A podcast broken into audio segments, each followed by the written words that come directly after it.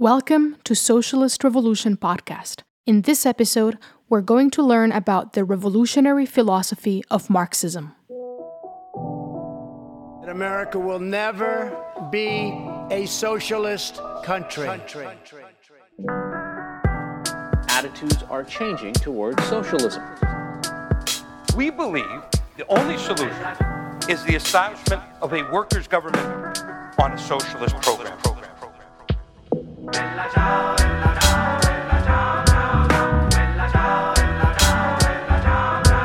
We're publishing a presentation by Alan Woods, a leading comrade of the International Marxist Tendency.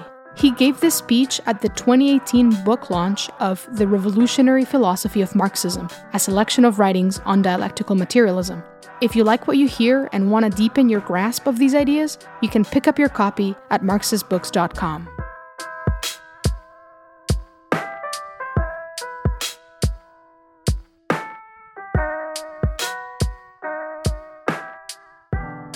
Perhaps the first uh, question that uh, comes to mind is why? Why discuss philosophy? Do we need philosophy? Philosophy, of course, is a way of thinking which is not the ordinary type of day to day thinking, but it's a kind of thinking which seeks to go beyond that, that poses the big questions, which, by the way, sooner or later one time or another in people's lives, people do think about these questions, think more deeply about the nature of life, why we're here, what is the meaning of the universe, and so on. Philosophy, if you ask me, is it necessary? Well, for 99% of everyday activities, you, you don't have to bother your mind about this. Other more simple forms of thought are perfectly uh, adequate. But you see, when somebody says to me, Well, I don't need a philosophy, I, I don't have a philosophy. That is a mistake. Philosophy is a way of looking at the world, of looking at life, of interpreting life, of interpreting the world we live in. And the person that says to me, I do not have a philosophy, I say to that person, You do have a philosophy. And all that you're saying to me when you say, I don't have a philosophy, all you're saying to me is that person will repeat thoughtlessly like a parrot without any understanding, without any serious thought. They will repeat the ideas, the religion, the morality, the beliefs, the prejudices which surround them in this society from the moment they are born to the moment that they die. Now, if you are quite happy with this society that we live in, with its morality, with its values, and all the rest of it, I have nothing further to say to you. You may leave. but if, like myself, you are not satisfied, you are definitely dissatisfied with the existing state of affairs and wish to change it, then, my friend, you need a philosophy. You need a revolutionary philosophy. A philosophy which is an instrument, which is a weapon, a powerful weapon in our hands to change the existing state of affairs.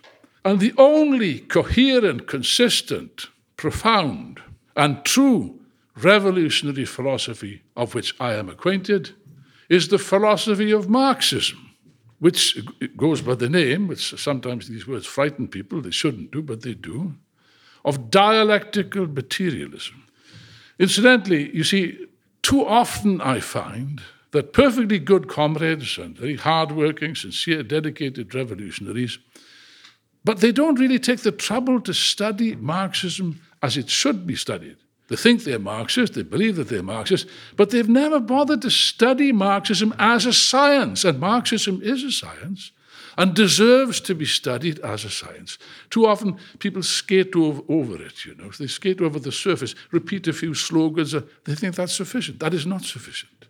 Marxism, let's remember, began as a philosophy, and Marxism is fundamentally a philosophy.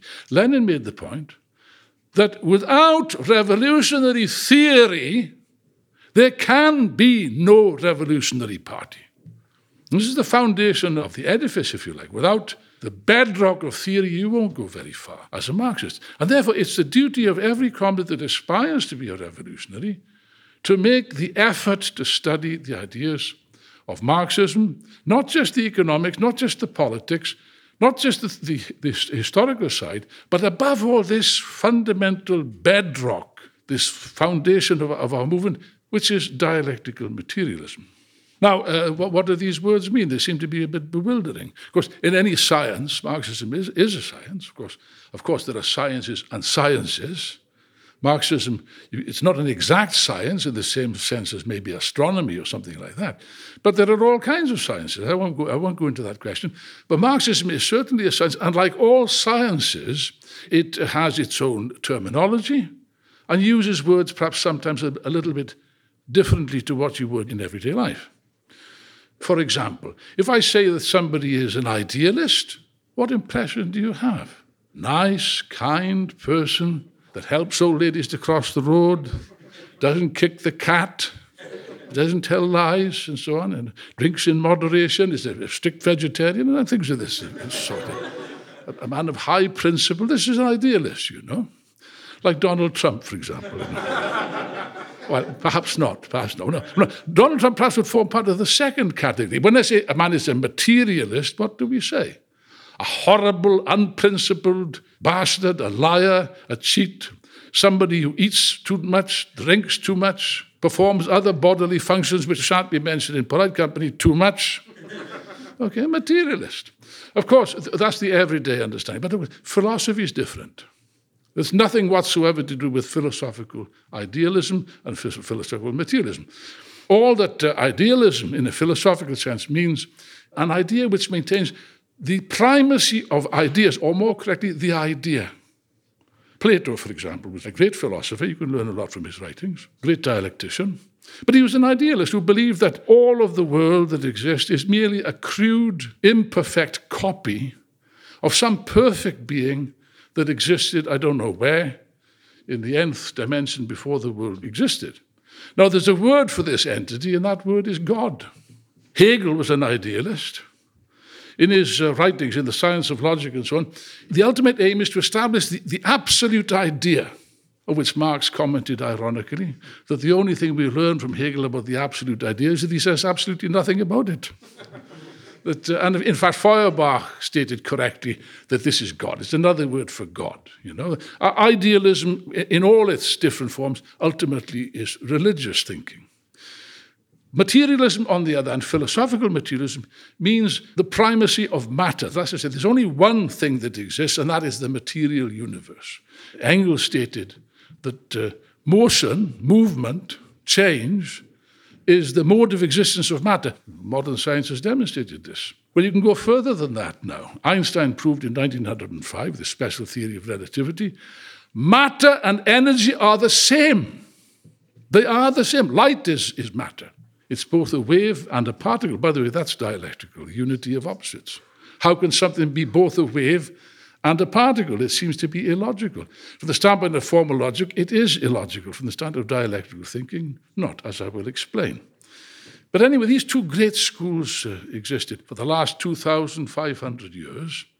Both of them are great. Both of them have contributed enormously to the sum total of human wisdom idealism and materialism. Incidentally, today, many people, most people, I think, if they consider philosophy at all, then they either treated with contempt or most of them with complete indifference. By the way, uh, uh, uh, is there any student of philosophy, anyone studying philosophy at university? Put your hand up. No? They're ashamed to admit. Ah, there's one. There's one. There we are a very courageous female comment, actually admits to studying philosophy in the university. I'm sure that, you, that people go to university with, a, with, with, full of illusions and full of enthusiasm to study this beautiful subject. It is a beautiful subject. It ought to be a beautiful subject. Unfortunately, and I think you will agree with me, the type of philosophy that's taught in university is now bourgeois philosophy, is neither beautiful, interesting, or important you know. It is, to be blunt, a complete and utter waste of time. Don't tell your tutor I said that because you, you, you won't get good marks for your essay. But it never, it's, it's true. For the last hundred years or more, bourgeois philosophy, as far as I am concerned, and I've attempted to look at it, represents an, an arid desert without even a trace of life to it, with, with, no interest, fiddling and piddling around with words and the definitions of words and God knows what, formalistic to the nth degree. So that philosophy certainly deserves contempt. So the latest craze, what's it? Postmodernism. Jesus H. Christ. Post, postmodernism. As the Germans would say, das ist keine Philosophie, das ist eine Krankheit. That's not a philosophy, it's a sickness. and what really annoys me about this, is they're so arrogant. They treat all the great philosophies of the past with a complete contempt. Now, that is a, a, a that's a hanging offense. Because philosophy for, for 2,000 years, yes, was an enormously uh, inspiring and interesting and fruitful. That, that is a fruitful study. The Greeks alone were geniuses. You know, they worked out that the world was round. They even worked out the idea of evolution. Anaximander worked out that man had developed from a fish through studying fossils. These were geniuses. And by the way, without any modern technology, without any machines, only with one machine, this, their heads, they, they made colossal discoveries. And the other great philosophers, Spinoza, Hegel, of course, my hero, was treated with utter contempt, wrongly so. Was, this man was a giant. And it's not an accident that Marx and Engels, of course, started out as Hegelians. They were Hegelians. And Hegel's writings, which I've been studying now for many years, it's true they're quite difficult to read, but they contain profound insight, the most profound insights you can imagine. Of course, Hegel's problem was that he was an idealist. Now, I'll come to that in a minute. Let's go back to the Greeks. By the way, uh, it, is a prejudice, uh, Hegel said, it's a prejudice that logic teaches you how to think. It's just as false as saying that physiology teaches us how to digest. You don't have to learn the rules of anatomy in order to digest your dinner. And you don't need to study formal logic or dialectics in order to think. Men and women thought, and even thought quite logically and quite dialectically, long before these laws were finally written down and developed. You can actually find the elements of dialectical thought even in, in early religion, specifically Hinduism, Buddhism, to some extent Aztec uh, religion, and so on. Yes, but these are very primitive, undeveloped dialectics. It's guesswork. Where philosophy really comes into its own for the first time is precisely with the Greeks. Because prior to that, all the ideas about the creation of the universe, they all depended on the gods. Like the Babylonian Marduk, who created the world, and so on. For the first time with the Greeks, human beings began to try to explain the world without gods, without any aid of any superficial uh, entity or interference at all, just purely in terms of what they saw, what they could experiment, and of course, this wonderful. You know, that's the most complicated thing in the whole universe, you know, our brain. It's a fact. It is the most complex thing that exists in the entire universe. And with this marvelous instrument, they made brilliant, brilliant discoveries. Now, an early outstanding proponent of dialectics was Heraclitus. Here's a man, a genius, I've uh, read his collected works, I've got them at home. They're about 20 or 30 pages. That's all. Uh, axioms, uh, uh, anecdotes. There's no formal, there's just bits and pieces that happen to survive.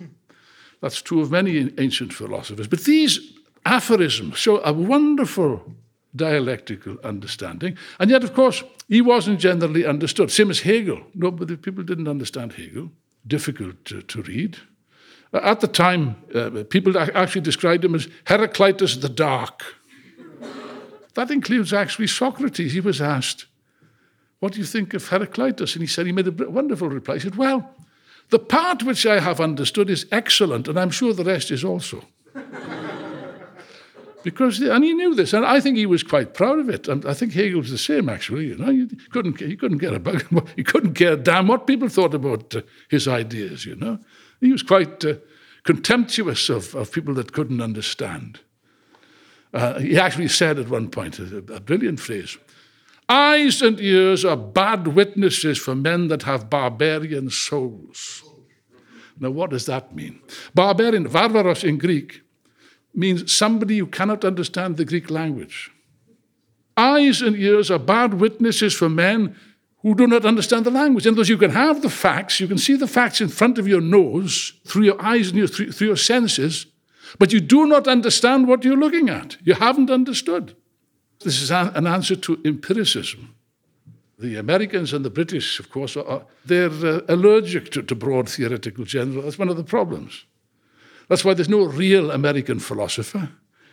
I would say since, since Locke and, uh, and Hobbes, there's been no real British philosophers either. Empiricism, the facts, just the, the world as we see it. Yes, but the facts are not, and the world as we see it, it doesn't necessarily tell you the whole story. For example, to look no further, our senses tell us with absolute certainty that the world is flat. We know the world is not flat. This question of sense perception, of empiricism, and so on and so forth, Heraclitus was contemptuous of that. He said, Nature loves to hide. You know, he also said, a man who goes in search of gold must dig up a lot of dirt and find a little. In other words, what you have immediately before you is not sufficient to really understand what is taking place. And he went on, marvelous, uh, profound expressions, which are staggering. No wonder, no wonder people thought he was mad. He said, We are and are not. We step and do not step into the stream. Think about it. You put your toe into the stream, the stream's gone. So you're no longer stepping in the same stream. The stream has changed. And he said, uh, Everything is and is not, because everything is in flux. Everything is fluid. Now, there's a profound statement. 2,000 years before modern science, he said everything is fluid, everything is in flux. Now, this contradicts what we call sound common sense, doesn't it? You know? What do you mean? Everything is and is not. Everything is. Or is it? Heraclitus says no, because everything is constantly, it's in flux. Is this true? It's counterintuitive. It, that goes against what your eyes and ears tell us. For example, this table is, that's not fluid, it's solid. And the ground, everything is solid. It doesn't, it doesn't. But modern science precisely informs us that, on the contrary, this table is not solid. It's made up of uh, a vast, unimaginable number of atoms and subatomic particles moving at colossal uh, speeds close to the speed of light. Of course, the Greeks couldn't, uh, Heraclitus couldn't know that precisely, but he worked it out correctly. Everything is constantly changing. Now, there is our starting point. Hegel said that uh, there's not a single proposition of Heraclitus which is not in my science of logic. But here we have a problem. Now, for those people that feel a bit intimidated, I hope you won't by the end of the session. You've got this marvelous book to help you. For those of you who feel a bit intimidated, don't worry. I'm here to assure you that the basic ideas of Marxism and the basic ideas of Marxist philosophy are very simple ideas. Like all great ideas are essentially simple ideas, and they are beautiful in their simplicity and profound in their simplicity. Nevertheless, I have to admit that there are certain problems here. There are certain barriers facing the student of Marxist philosophy. The first problem is that, of course, the most elab- the, the, the, the most complete exposition of dialectical laws is still to be found in Hegel. Marx did intend to write, he said this. He intended to produce a small book which would contain, he said, the rational kernel of, of Hegel's thought for the general public. He never got round to it because he was uh, busy writing Capital. He died having just finished the first volume. Engels, I am certain, intended to do the same thing, and I am also certain that the Dialectics of Nature, which you should all read, was intended to be the first part of this work. Unfortunately, Engels again was stuck finishing the last two volumes of Capital, therefore was not able to do this. For what it's worth, I've been intending for many years to write such a work, explaining the, the basic ideas of Hegel, I hope, in intelligible language. Unfortunately, Hegel did not write in an intelligible language. His great masterpieces, the two massive volumes called The Science of Logic, which is the essential book. Lenin once said when he read this in 1915 in Switzerland, he says it's the best way of getting a headache. And Engels described Hegel's writings as abstract and abstruse. The reason being, I think, to a large extent, precisely the uh, idealism of Hegel. It introduced a certain element of mysticism, which shouldn't be there. But despite this, and despite the difficulties, in Hegel's writings, there is a mass of uh, very important dialectical material. In point of fact, very frequently, I think he comes close to materialism, but then he backs off for logical reasons. Particularly, I'm thinking of the philosophy of history. It comes close to historical materialism. Engels said that Hegel's work was the biggest miscarriage in history. He came so close to it, but he could not make that final step because of his idealist and uh, religious uh, prejudices. So, what is dialectics? Well, let's go back to the, uh, the first idea, of course, which is a marvelous idea which is completely borne out by all of modern science, is precisely that everything flows, as Heraclitus said. Everything, without exception, is in a constant state of change, constant ferment, and so on and so forth. That's the first uh, element. We know, for example, in, in Marx's day, before Marx, before Darwin, the species were considered to be immutable. God created the world in seven. How many days? Six, that's right. These guys know their Bible. Yes, God was a good trade unionist. And on the seventh day, he rested. There's many American workers that would like to have that uh, privilege, you know, and British ones also, you know. God created everything, created all the species. They all went two by two into Noah's Ark. And so, of course, when they began to discover skeletons of dinosaurs and so on, uh, didn't quite fit into Noah's Ark. Darwin, of course, came along and provided the, the explanation that no, no, no, no. The species are not separate, they've evolved, they've changed, and they've changed. One species changed into another species, culminating ultimately with the human race. We are animals. Yes, but we're very special animals. There's less than 2% separating us from bonobo chimpanzees. Nevertheless, that, uh, that's a question of quantity and quality, which I'll deal with in a moment. That two point, less than 2% is decisive. That tiny uh, quantitative difference produces a qualitative leap. Of course, that's not fashionable to say that nowadays. You know, the, the, the postmodernists insist there's no such thing as progress. You know this? What they really mean to say is that progress is impossible under capitalism at the present time. That would be correct to say that. But they're not prepared to say that. Oh, no, no, no, no, no. No, progress in general doesn't exist. And you mustn't insult the, the monkeys or the, uh, or the alligators or, uh, or even the microbes by referring to progress. I mean, for goodness sake. Just imagine, there's no progress since the days when microbes dominated the, planet to Einstein and, uh, and Beethoven and and Trotsky, yes. you know, there's no progress. Now, I would hate to offend anybody's sensitivities, and I hope that no micro present will take offense at my remarks. But frankly, I'm very sorry, my friends. I beg to differ. There is progress, for Jesus Christ's sake. Excuse my French. There is progress, you imbeciles. You can't.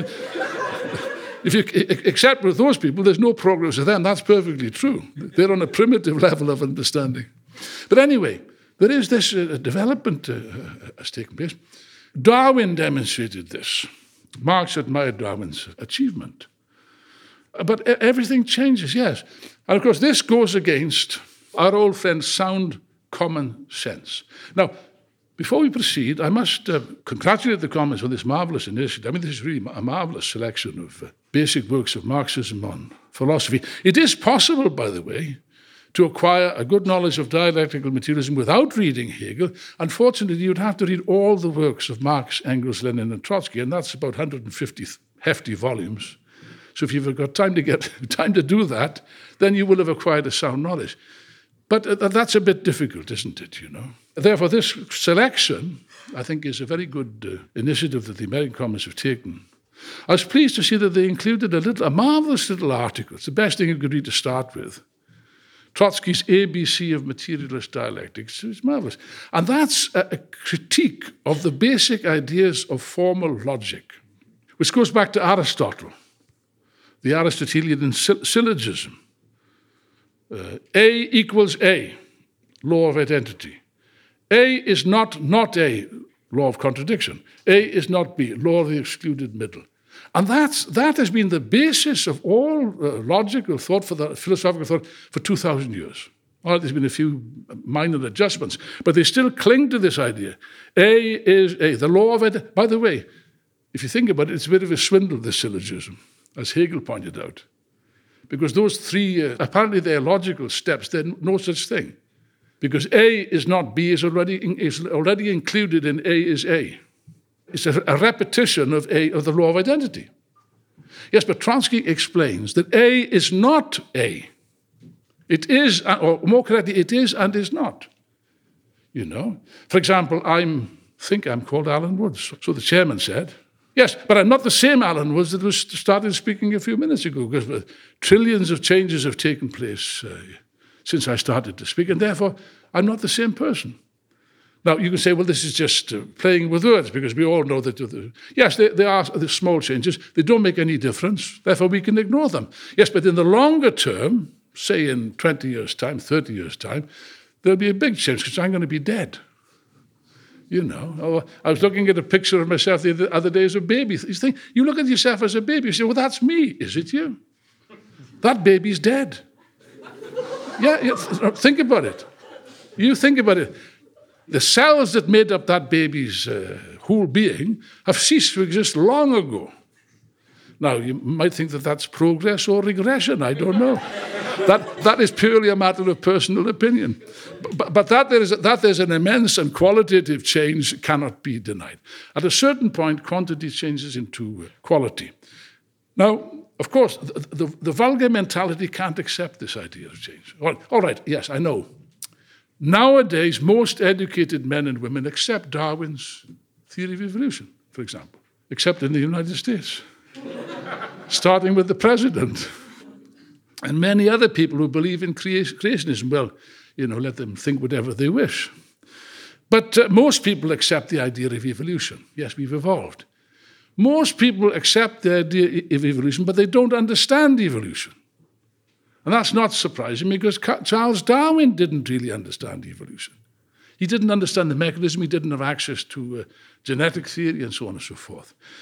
He considered evolution was a long, uninterrupted, smooth, gradual evolution. Okay? Without any changes, without, without any sudden changes. Now, this is false. If you look at uh, the evolution of species, it's true that there are long periods in which nothing apparently happens, what, what they call stasis, periods of stasis.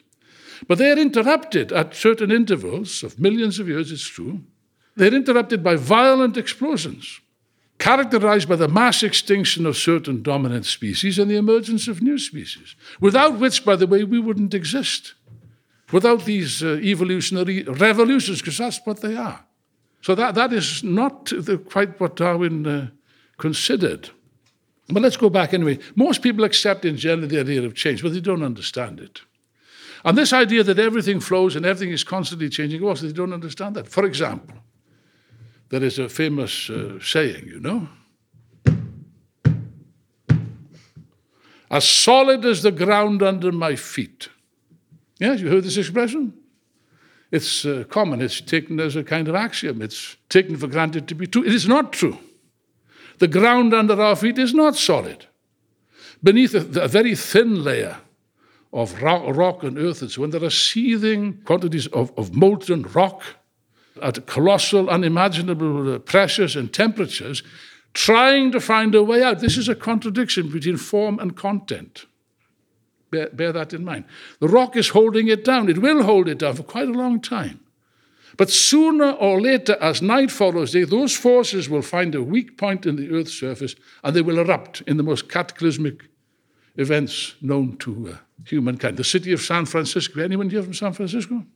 Now, we know from science the city of San Francisco is based on a fault, the San Andreas fault, isn't it? The city of San Francisco is condemned, it's a condemned city. Sooner or later, that will uh, erupt with, with, with terrible consequences. It's impossible to predict Geology, like Marxism, is not an exact science. We know that's going to occur. They've got no, no means of knowing when it will occur. That it will occur, you better be sure of it, you know. Keep that analogy in mind because there is an analogy between that and human society and revolutions. But I'll come back to that later. How would one define dialectics in a very simple term? I would say that dialectics is the logic of contradiction. You see, for hundreds of years, philosophy, formal logic, has tried to expel contradiction. Contradiction is not allowed to exist. Either, either something is or it, or it is not. They try to eliminate it. Dialectics, on the other hand, embraces contradiction. Now, Trotsky, in the introduction to the, uh, this article I referred to, He says that dialectics is neither fiction nor mysticism, but a science of the forms of our thinking, insofar as it is not limited to the daily problems of life, but attempts to arrive at an understanding of more complicated and drawn out processes. That's a very adequate explanation. Formal logic, A is A, A is not, and so on, that is perfectly adequate for everyday purposes. You know, the other day, a young comrade in London, a student of philosophy, I think, was, he read Trotsky's uh, thing and he, he cornered his professor and said, Yes, but the law of identity is wrong. And I was surprised at the intelligent reply of the professor. I must, I must congratulate this professor. He turned around and said, That's right. Said, That's right. It's not, the law of identity is not always right, but we have to start somewhere. Now, that's a correct answer. The laws of formal logic do hold good. They're useful for everyday purposes. They're like, if you, if you like to use an expression, they're like the, the, the table manners of, of, of thinking. It, it, enables us to distinguish between what is true and what is false. Uh, President Trump could take a course in formal logic. It wouldn't do him any harm, you know. To distinguish between what is true and what is false, I mean, this is true. Yes, but those laws break down at a certain point. They break down. The same as the laws of Newton, of classical mechanics, were, were and are perfectly adequate to explain uh, a colossal amount of phenomena. But nevertheless, at a certain point, they, as Einstein explained and as quantum mechanics explains, they break down at a certain stage. And therefore, for example, they're ag- adequate for everyday purposes, you know, for picking up chairs or to even, even for sending rockets to the planets. You can use Newtonian uh, laws for that. But when it comes to, at the very small scale, the, the colossal acceleration of subatomic particles, you can't apply Newton, Newton's mechanics to that. You will not get the result. You need quantum mechanics for that. And quantum mechanics produces some very peculiar results. For example, light, photons, Light is both a particle and a wave. Get your head around that. It's difficult. It is, that's not formal logic. That defies formal logic, but it's, it's true. And science is based upon that, you know. Or, or relativity, dealing with vast uh, uh, gravitational forces and so on. At a certain point, the, the, the Newton's laws don't apply. You have to, you have to use the laws of, uh, of relativity theory. As a matter of fact, you could use so I'm, so I'm told. You could use relativity theory for everyday uh, purposes, like uh, uh, moving this furniture around. When the, when the meeting finishes, you could work it out. yes, but it'd be a waste of time. Formal logic and elementary mechanics is, is suitable for that. Now we come to the laws of uh, dialectics. Dialectics, I said, is, is the logic of contradiction. Everything contains a contradiction, it's a fact. Or if you don't like the word contradiction, let's use another word. The inner tension, which is inherent in all things, is what provides life and movement and development. Without that, uh, you wouldn't have you wouldn't have matter, you wouldn't have anything without, without this constant internal tension. The unity of opposites. That's an interesting thing. In nature, it, it seems to be a law. It, it is a law, actually. There's a kind of duality in things. Everything seems to go in pairs. The, the physicist Dirac predicted in the 1920s, I think, or 30s, that every particle, every subatomic particle, has got uh, an antiparticle, another particle. And that's been shown to be correct. It, it goes in pairs, like uh, left and right, odd and even, male and female, I know it's not fashionable to say this, but you have a, a, a, man and a woman, you have a male sperm and a female egg come together. This is the unity of opposites. So we all started as the unity of opposites, John, you know. The development of the cell breaking up into, uh, into other cells. And finally, of course, the law of quantity and quality. After nine months, precisely, you're born, or else the, the, the woman and the child will die. You could say that those are examples, but everything goes in pairs. It's a fact. Let me give you a case in point. What, what, is, what is more interesting? These pairs are contradictory. For example, positrons and electrons are always found together. These particles are always found together. Right? They have the same mass, but they have opposite charges. Positron is a negative charge. The electron has got uh, a positive charge. The, the, other way around, is it? I, always get them mixed up. Either, either way, they have contradictory charges, okay? And yet they're always together. Now, for example, you get the same thing within the atom. There are forces moving in, in the opposite direction to, to tear the atom apart. But there's, there's, there's, another contradiction, which is the strong force and the weak force, which holds the, the, the nucleus holds the atom together. And unless, of course, the nucleus becomes enlarged by the addition, I think, and by of a neutron, whereupon it, it will eventually tear itself apart. It'll break. You'll have two, two, uh, two nucleuses rushing apart in a, in a violent uh, explosion, nuclear energy, and so on. On a simpler level, just take a, a drop of water falling out of a, a, tap, the kind of thing that keeps you awake at night. You know, the drop of water gr- gradually increases in size until it reaches a critical point where one addition of one single drop of water and it will fall. It's reflected even in, in uh, Proverbs. For example, the straw that broke the camel's back. How is it possible? A straw, can, a, a straw cannot logically break a camel's back. Yes, but if you put one straw, another straw, another straw, you reach a critical point where, bang, you do break the camel's back. In other words, what we're discussing here is the dialectical law of quantity and quality. Small, insignificant changes produce, reach a critical point where they produce a massive change. By the way, that's reflected in modern science in, uh, in chaos theory the so called butterfly effect, which is not strictly correct as it's, as it's stated. But the idea is that it's a, a, an accumulation of small changes reaches a critical point where there's a fundamental change. It's known in modern physics as a phase transition. And that's a very important field of modern sciences. Now, I've got a confession to make. I've been studying uh, Marxist uh, philosophy since I was about 16 years of age. And I always felt that dialectics was correct. I was I always believed that it was correct. It seemed to make sense to me. But I must confess to you, I never believed it could be proven mathematically. That thought never entered my head. It seemed to be a brilliant uh, intuition that explained many things. I'll tell you something, it has been proven. Now, there's a book written a few years ago, maybe still available, by an American uh, scientist called Mark Buchanan called ubiquity. Anyone study Latin here? Ubique in Latin means everywhere. And ubiquity means ev- literally everywhere. Okay?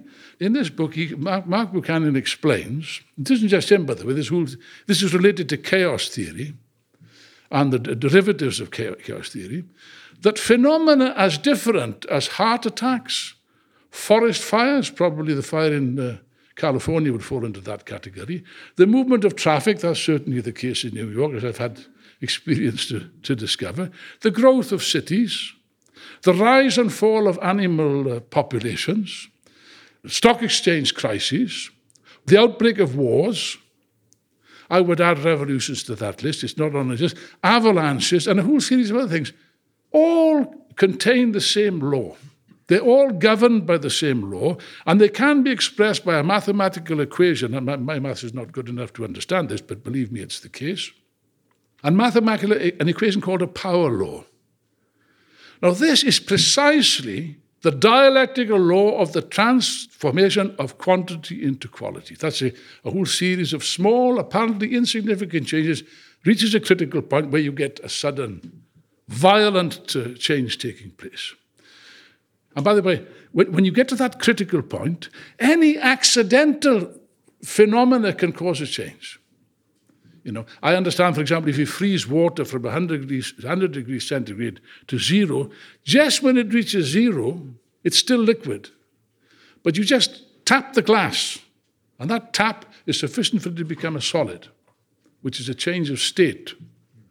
Accidental things. This was understood a long time ago. Aristotle understood this. He refers, for example, to the accidental words that lead to a quarrel.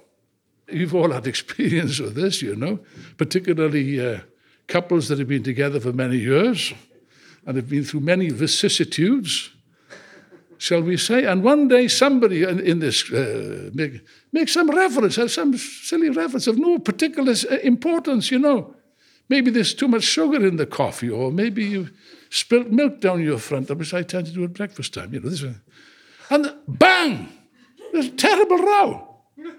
Which is nothing to what, what the hell, what have I said? What's going on here? What the hell?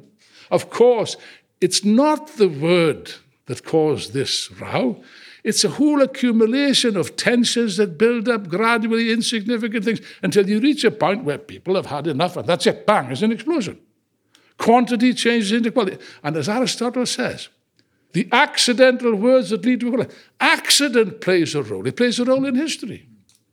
Superficial observers who don't understand dialectics don't understand this. They think that all, oh, our, our postmodernist friends are uh, on that line, aren't they? They think everything is accidents. There are no laws, no rules. You can't explain history. We didn't need them to tell us. And Henry Ford said that years ago. You know what Henry Ford, how he defined, how he defined history? He said, history is bunk. First definition. You know, you know, you can't understand it. Well, that's the same as the postmodernist. History is bunk. Secondly, he said, I really like this one. History says, that's just one damn thing after another. Which is, I suppose, it's true. I suppose that is formally true. But in, in any, but there's no law. It's all accidents, it's, and therefore it's all down to individual factors. Not true. It is true that accidents play a role in an important role in history, yes, but as detonators, as catalysts. For example, they're just celebrating, it's a bit sick. They're celebrating the end of the uh, First World War, which was a terrible uh, catastrophe. Millions of people were slaughtered for no good uh, reason, except for the interest of the rival imperialist powers. And of course, the reserved wisdom is what caused the First World War? Well, I've seen all kinds of explanations. You know, this one woman actually came on the TV a few years ago, seriously put for the it was all due to the fact that this, the Kaiser had a withered arm. the poor chap, he had a withered arm, and, a, and therefore that gave him a complex, and therefore he, it led to the war. Naturally, I mean, uh, withered arms are dangerous things, you know, in uh, world politics, as you know. Absolute nonsense but the more, more common explanation, oh no, it was caused by the assassination of the Austrian crown prince at Sarajevo. You know, this assassin comes up and bumps him. Yeah, what would have happened if the, if the assassin would have missed? There wouldn't have been a war then. There would have been a war. Uh, uh another accident would have been, but of course. Hegel expressed this. What a genius that man was. What a genius. He said, necessity reveals itself through accident. That puts it in a nutshell. The First World War was built by, the, by the, an accumulation of t- tensions and contradictions between the imperialist powers. There was a series of accidents before then, each of which could have led to war, but they didn't. Wasn't sufficiently matured. Until finally you reach that point where any accident can provoke an explosion. How does this relate to the class struggle? I hear you ask. so when is he going to get down to business, this man? When is he going to come to the point? All right, I'll come to the point. Dialectics teaches us that sooner or later things turn into their opposite. Two years ago, you look at the situation in America and you say, well, America, socialist revolution in America, don't talk nonsense. Look, everything is, nothing's happening. Nothing is happening in America. True. And that's what most people, how, they perceive it. Because they're looking at the surface, they're not looking below the surface. They're not looking at the processes that are building up, the discontent, the frustration, the rage beneath the surface, which doesn't find an expression, but it will find an expression. To some extent, in a reactionary, peculiar sense, even the election of Donald Trump reflected this enormous accumulation of anger, of discontent, of frustration, which is being held down like these forces, uh, subterranean forces, held down, held down by, by, this thin. By the way, I didn't mention that. You know how thick the, the surface of the earth is that's holding that's protecting us from these forces? It's as thin as the skin of an apple. That's all. And these forces will find a, a, way through as night follows day. Yes, but if you're an empiric, you don't see this. Dialectics teaches us to look beyond appearances, beyond the facts, the facts, and look at the processes that are taking place, which can turn into their opposite. Now, let me give you an example. Any worker here present that's been through a strike will know what I'm talking about. You can have a factory where nothing has happened for 10, 20 years. There are no strikes, no movement, no interest. If a worker buys a newspaper, it's not to find out about the revolution or the crisis of capitalism. You go straight to the sports page, see what the baseball results are, you know. And the conversation and the fact it wouldn't be about politics, it'd be about uh, whatever sport, football, women, men, as the case might be, and so on. Not politics. And that, that can go on for a long time. And by the way, the bosses can inflict wage cuts, longer hours, sack workers that are giving them trouble, you know, cause all kinds of. Yes, and the workers don't react. And there's a minority of the activists who uh, think they understand what's going on, and they feel as if they're beating their head against the wall. They go to the workers, and the workers don't, they don't listen to them. They're not listening to me. They're not interested. Nine times out of ten, that's the case. Sometimes, unfortunately, the activists draw the wrong conclusion. Ah, the workers will never move, become cynical, even, even sell out to the bosses. I've seen that happen also. Yes, and then you know what happens? One day, some minor incident. There's no hot water to make the coffee. A foreman swears at uh, a woman worker, whatever. Apparently, a small incident, bang! They're out. And whereas normally at the trade union monthly meeting, I think they're monthly meetings, aren't they, John? If you're lucky. George. If you're like, well, in, in England, they're supposed to be monthly. You get a handful of people going to these meetings. And by the way, I've never been at your, your union local, but I can tell you what is said. Shall I tell you? In your local, you go there, and if you look around the room, there's so few people. Where are the others? Where? Always the same faces. Am I right? You know this? Always the same. Why where are the others? Why the hell don't they move? Yeah. And yet, suddenly, over apparently insignificant questions, bang, they're out. And then the activists are left with their mouths open. What the, what the hell is happening? What's occurring? And the reason is it's precisely the accumulation of pinpricks, insults, humiliations, cuts in living standards, impositions of all sorts. It builds up and builds up to the point where the worker says, That's it. We are not taking anything anymore. And then you got a strike. Incidentally, Trotsky explains every strike is a revolution in miniature. And by the way, people change into their opposites. In a strike, this happens many times. Sam is present, I hope you will bear me out. Workers that you never thought would be interested. Maybe they vote Republican, maybe they're not interested religious, whatever, do it in a strike, they change. The whole nature changes, the whole mentality changes. That is particularly the case with women. Women have, have, been the leading force in many revolutions, and yet women historically were excluded practically from all political life and social life and civic life and culture and so on. It's beginning to change now, but it was always the case in the past. And yet, whenever there was a movement, whenever there's a strike, we had a very good comrade called Jimmy Deane. He was a good trade union. He's dead now. An old Trotskyist uh, veteran militant. He said, Look, the most militant people in any strike are the women. You know what the Bible says? You do? You read it? all of it? I read all of it. it. Took me a long time, many years. It's a very good book. I recommend it. It's got all kinds of wisdom and poetry and so on. I was a bit disappointed by the ending. You know, the world going up in flames or something. Anyway, that's just a matter of opinion. What did the Bible say? For the first shall be last, and the last shall be first. That's pure dialectics. The most backward people suddenly become the most advanced people, the most militant people. And this, he said, no, he said, women go on strike. The men, you see, they trade unionists, they know the rules, they know the regular, you know the boundaries, can't go, can't do this, can't do that. Women don't understand that. What do you mean you can't? We're going to bloody well do it, and that's the end of it. You saw that in Russia, in Petrograd in 1917, in, in, uh, in the February Revolution. The women who had to bear the brunt of all the suffering and the, the terrible problems of the war, they wanted to demonstrate on the streets. They went to the advanced Bolsheviks and asked for advice. And you know what they have? No, no, no, no, don't do that. You'll be shot down. You won't succeed. But the women said, oh oh, yeah, thank you. Thanks for nothing. And they came out and, and they, they shamed the men to following. That's a fact of the matter. They shamed the men into following them into action. The first shall be last, and the last shall be first. I'll predict now you'll find that in, in the States. Let's come to the final point. I described the, the, the forces of the nucleus held together, which are tearing it apart. But at a, at a certain point, that force which is holding things together can break down. It's the same in society. If you think about it, there are so many contradictions, in, crying contradictions in society. It has to be held together somehow. The force that hold, holds it together is the state. And the state, as Lenin said, is armed bodies of men, police, the army, the prison service, the judges, and so on. It's by, by terror, by fear, if you like, it's how people are held, kept in check. Yes, but if you also think about it, that's not enough. That isn't enough. That isn't the real glue. The real powerful glue that's holding society together is not the state, it's in people's heads.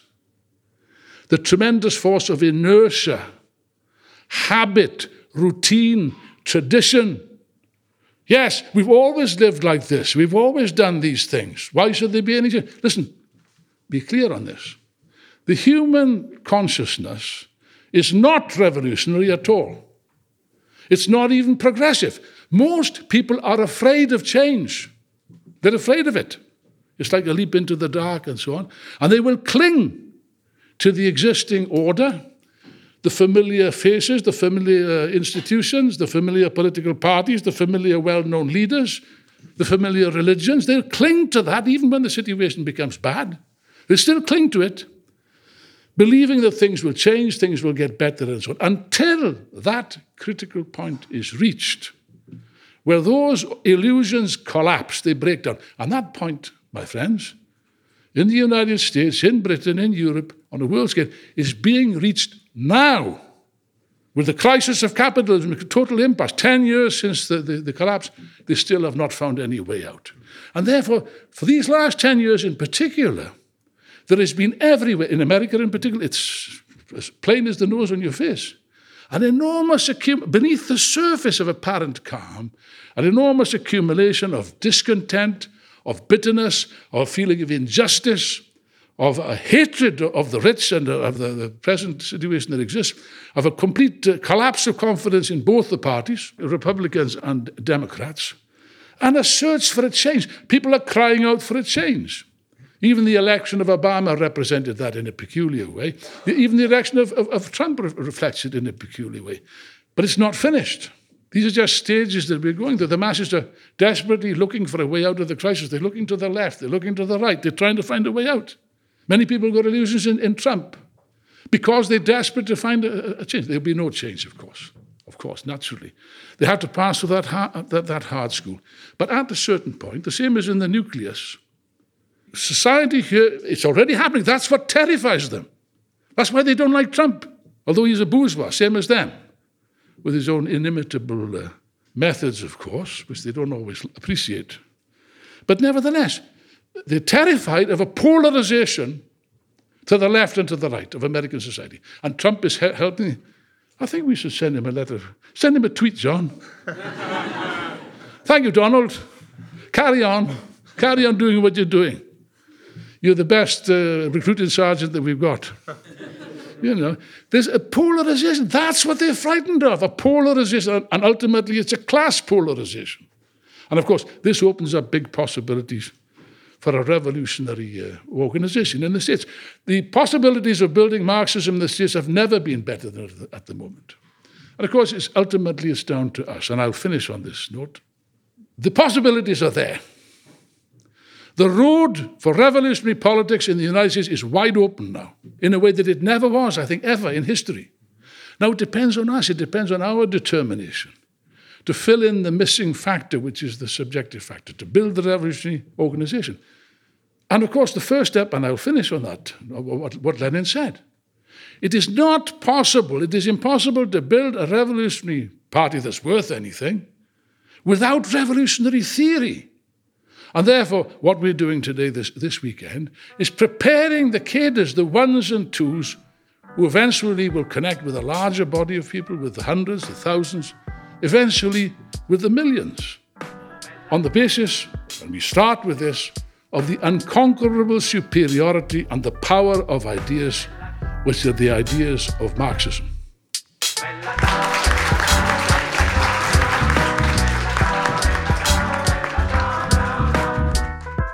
Thanks for listening to another episode of Socialist Revolution podcast. The speaker on this episode, Alan Woods, wrote an introduction to the book The Revolutionary Philosophy of Marxism, which you should check out on our website, socialistrevolution.org, or with the link in the description.